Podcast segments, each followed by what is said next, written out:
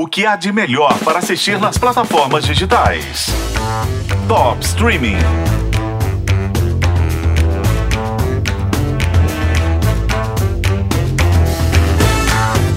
Uma família aluga pela internet uma casa na praia para passar um período de descanso.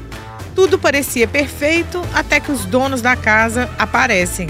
Eles tinham viajado, mas alguma coisa aconteceu na estrada e eles precisaram voltar. As duas famílias ficam lá, naquele clima bem constrangedor. Até aí parece a fórmula de uma boa comédia de erros. Só que o mundo acaba. Ou melhor, o fim do mundo começa. Tem alguma coisa errada com a TV. Ela tá toda zoada. O que significa isso? O que podia significar? Pode acabar em algumas horas. Sabe de alguma coisa? Com certeza isso vai acabar dando em nada. Essa é a tônica de O Mundo Depois de Nós, que está na Netflix. As duas famílias ficam lá lutando pela sobrevivência no meio desse apagão inexplicável. Eles têm que pensar que tudo vai ficar bem. Mas tudo vai ficar bem, não vai? A força das consequências do ataque cibernético em curso levou a um desastre. Tá acontecendo alguma coisa e eu não confio neles. Das coisas que eu sei, eu já te contei tudo. Não acredito em você.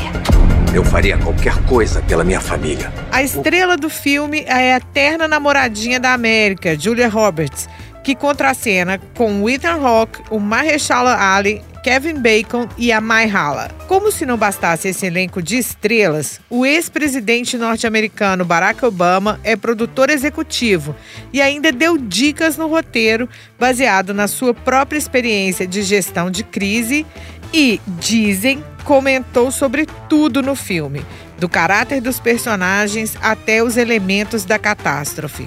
Para quem não lembra, o Obama é tão fã do diretor Sam Esmail que na época do Mr. Robot ele costumava pedir para ver episódios antecipadamente na Casa Branca. E o Sam Esmail sabe fazer esse tipo de coisa, né?